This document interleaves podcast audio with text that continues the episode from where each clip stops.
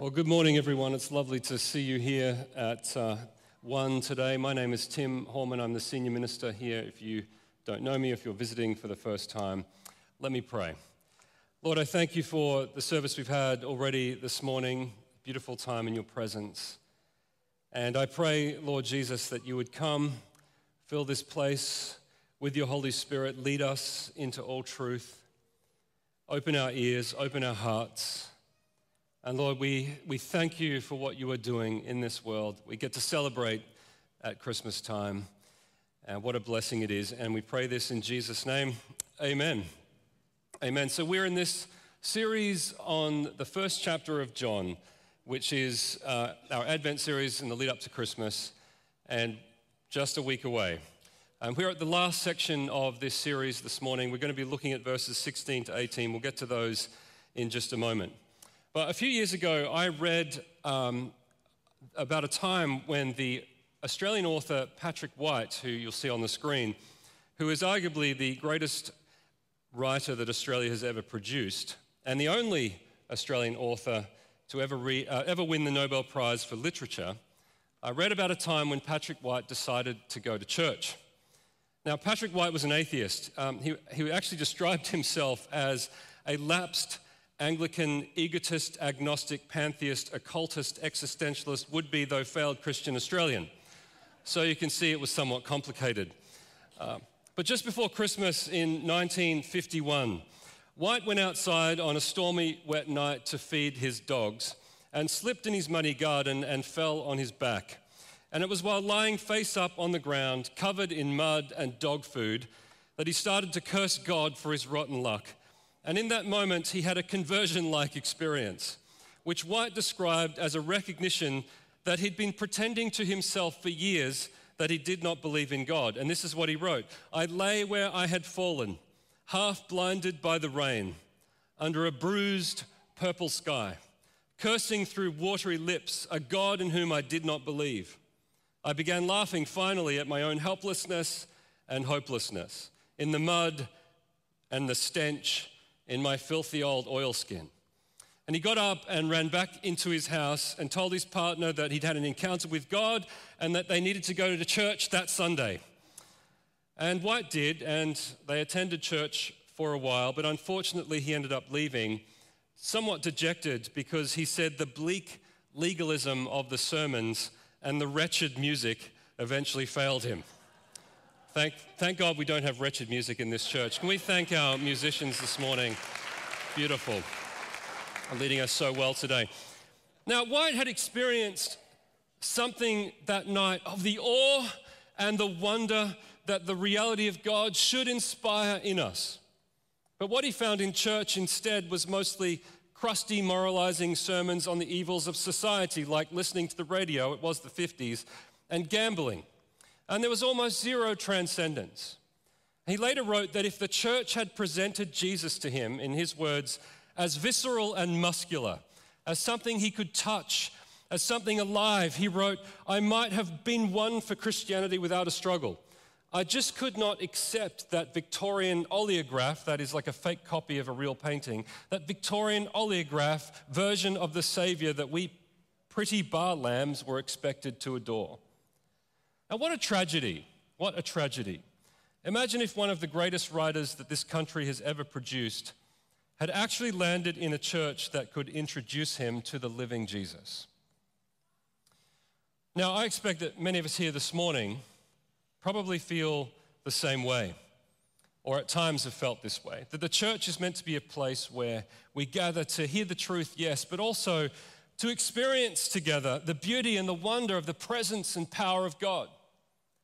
Now, I'm sure there are many here who do feel overwhelmed by the love of Jesus and what he's done for them.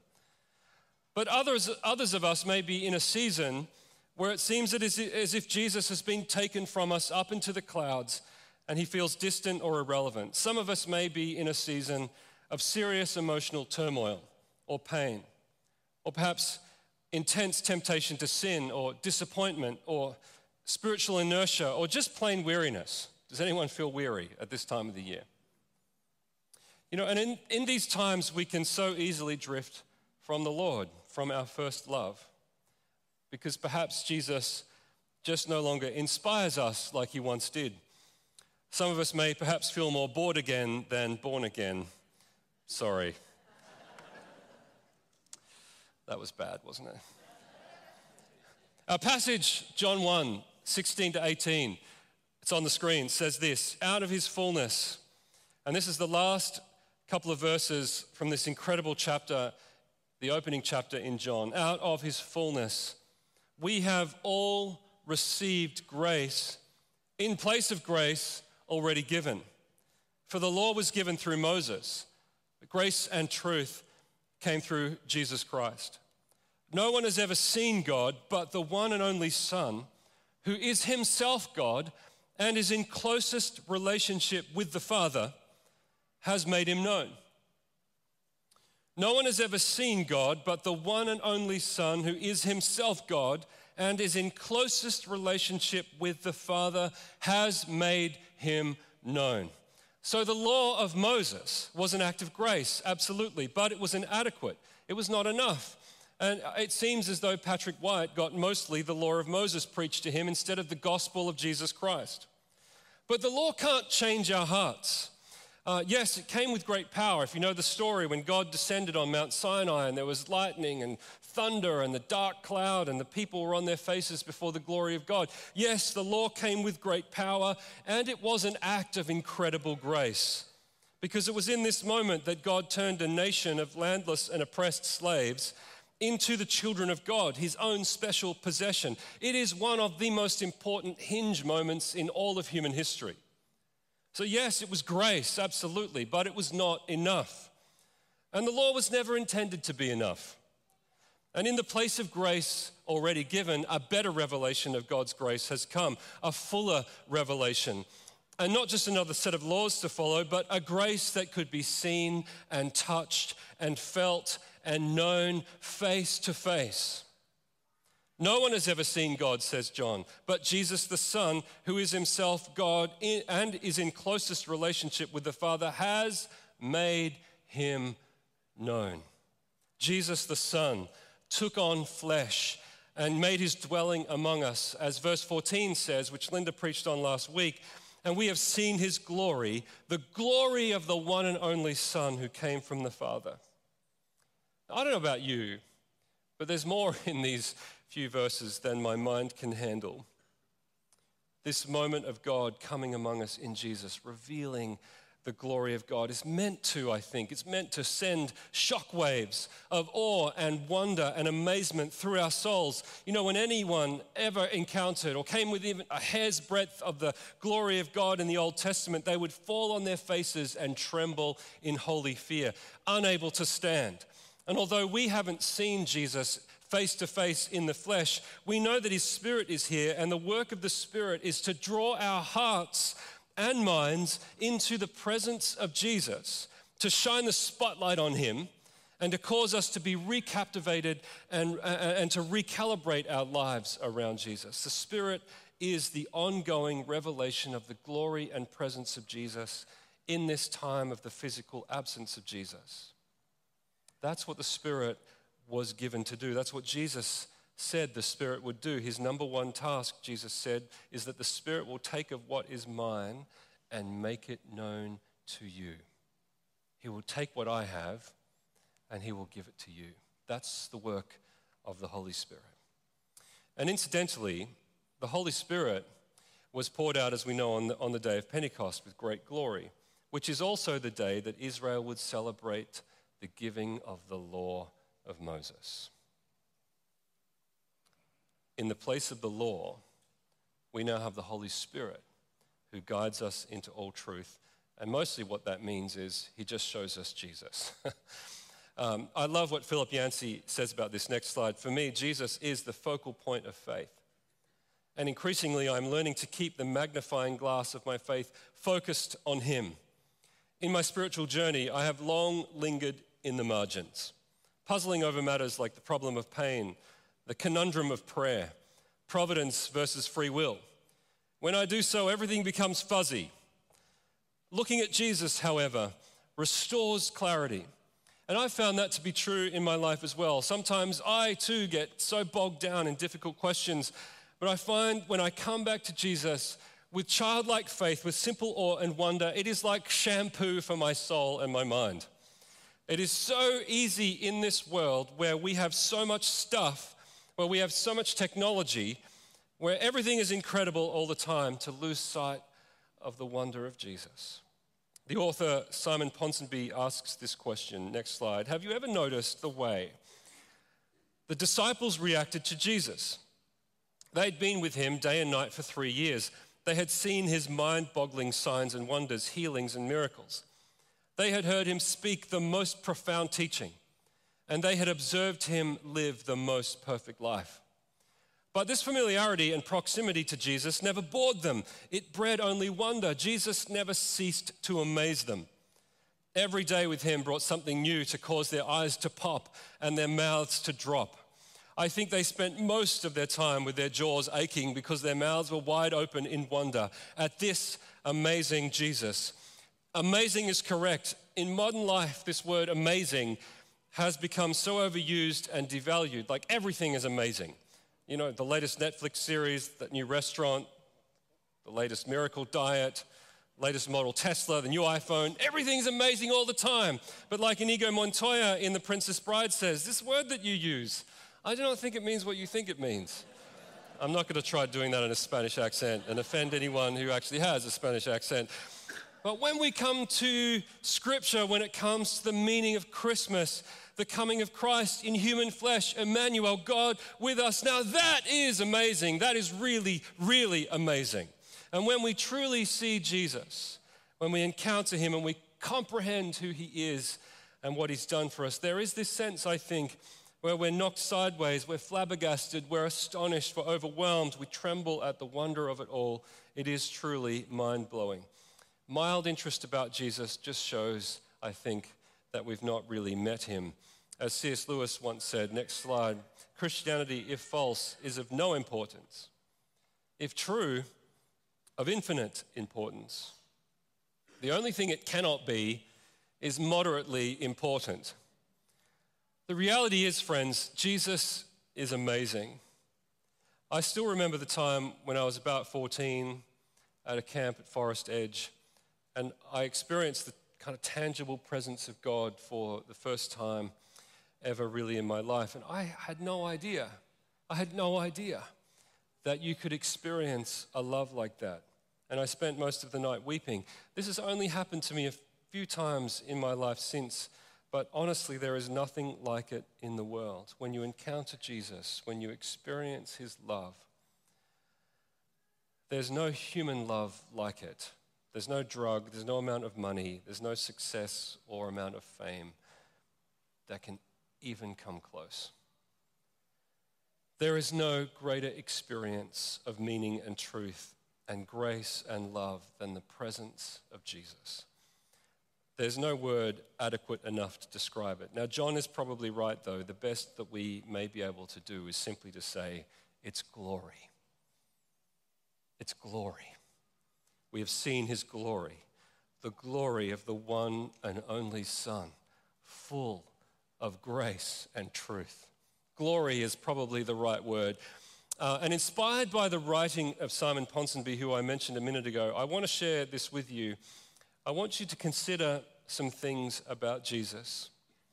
I want you to consider with me this morning just how amazing Jesus really is. Are you ready? Turn to your person next to you and say, Yes, we're ready. In the beginning, in the beginning, Jesus reigned divine in unapproachable light and incomparable glory. He created all things and sustains all things by his powerful word.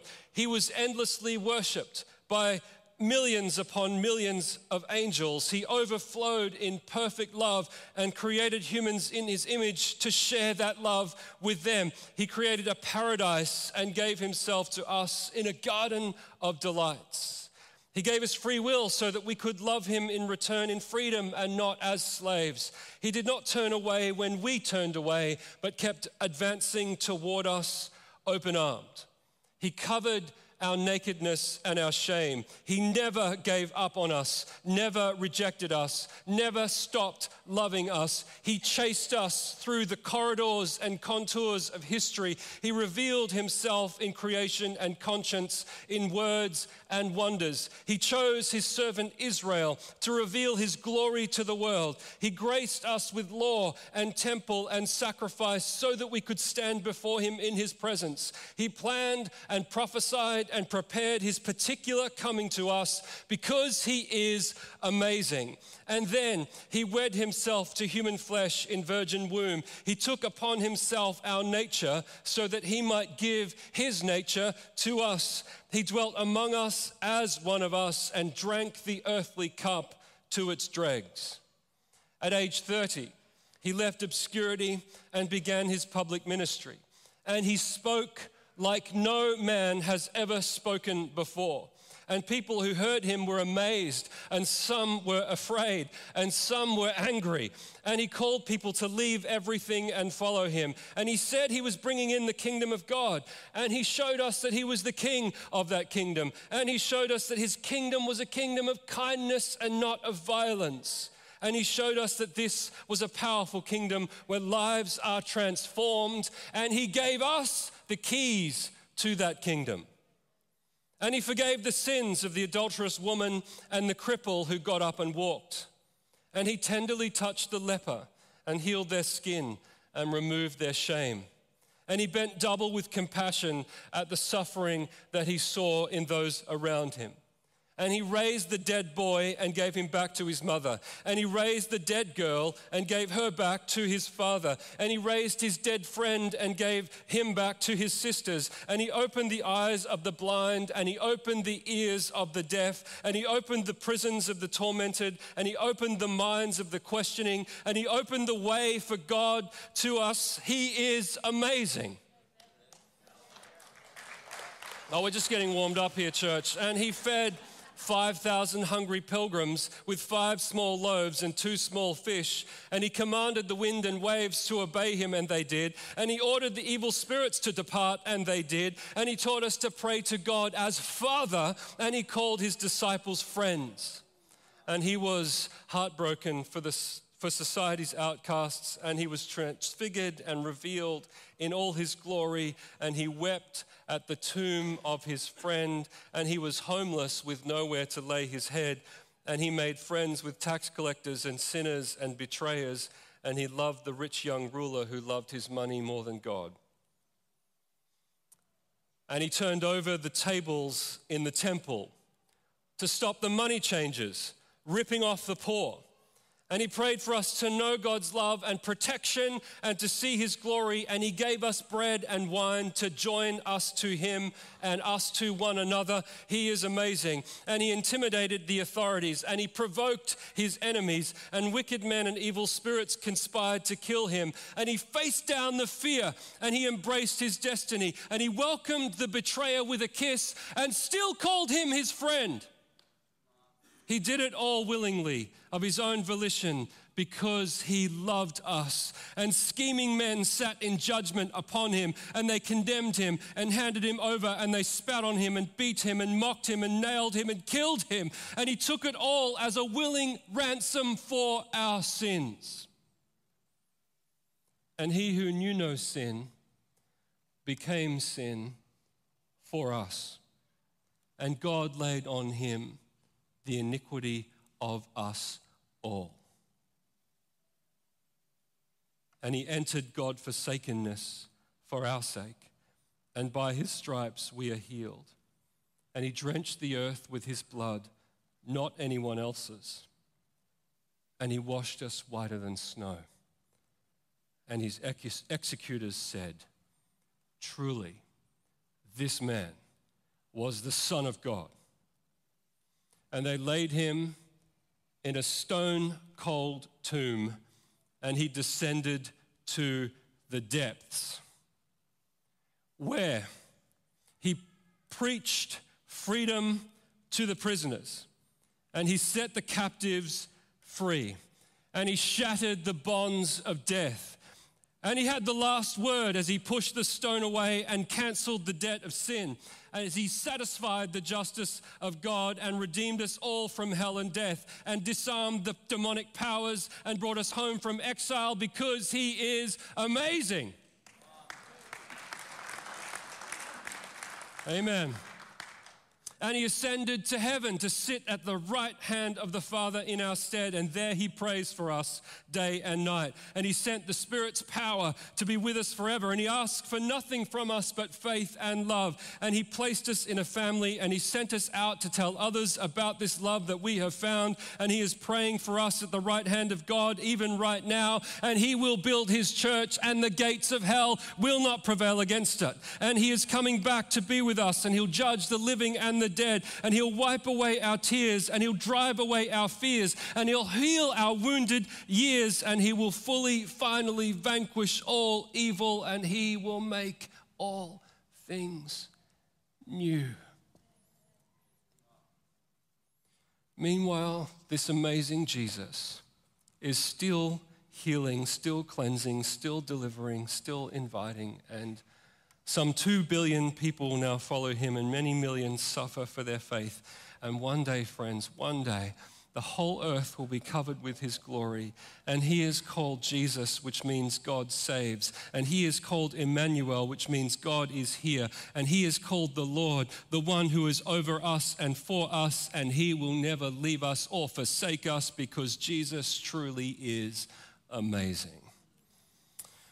Friends, how can we possibly describe the immensity of this love, the immensity of the glory of God, the awe and wonder that His love should inspire in our weary souls?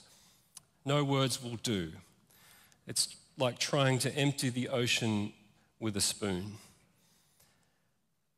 But as the Christmas carol, O Holy Night, says, long lay the world in sin and error pining till he appeared and the soul felt its worth. That's what Christmas means that in the love and the presence and the glory of God, we would feel our worth as children made in his image, as people who are loved, people that he was willing to die for. So, yes, the coming of Jesus teaches us our worth, for nothing can affirm the human soul like the love of God. And what is there to do in response than this. Next slide. Fall on your knees. Praise his name forever. Friends, Jesus is amazing. Jesus is glorious. Jesus is the most important thing in the whole world. And if you don't know Jesus and you would like to, or if you've grown cold in your hearts toward Jesus and today you would like his love to be rekindled in your soul, uh, you're just longing for more, more of his love and grace, more of his presence and power. I'm just to invite you all to stand right now. We're going to open up our hands and pray for the Holy Spirit to fill us and encourage us again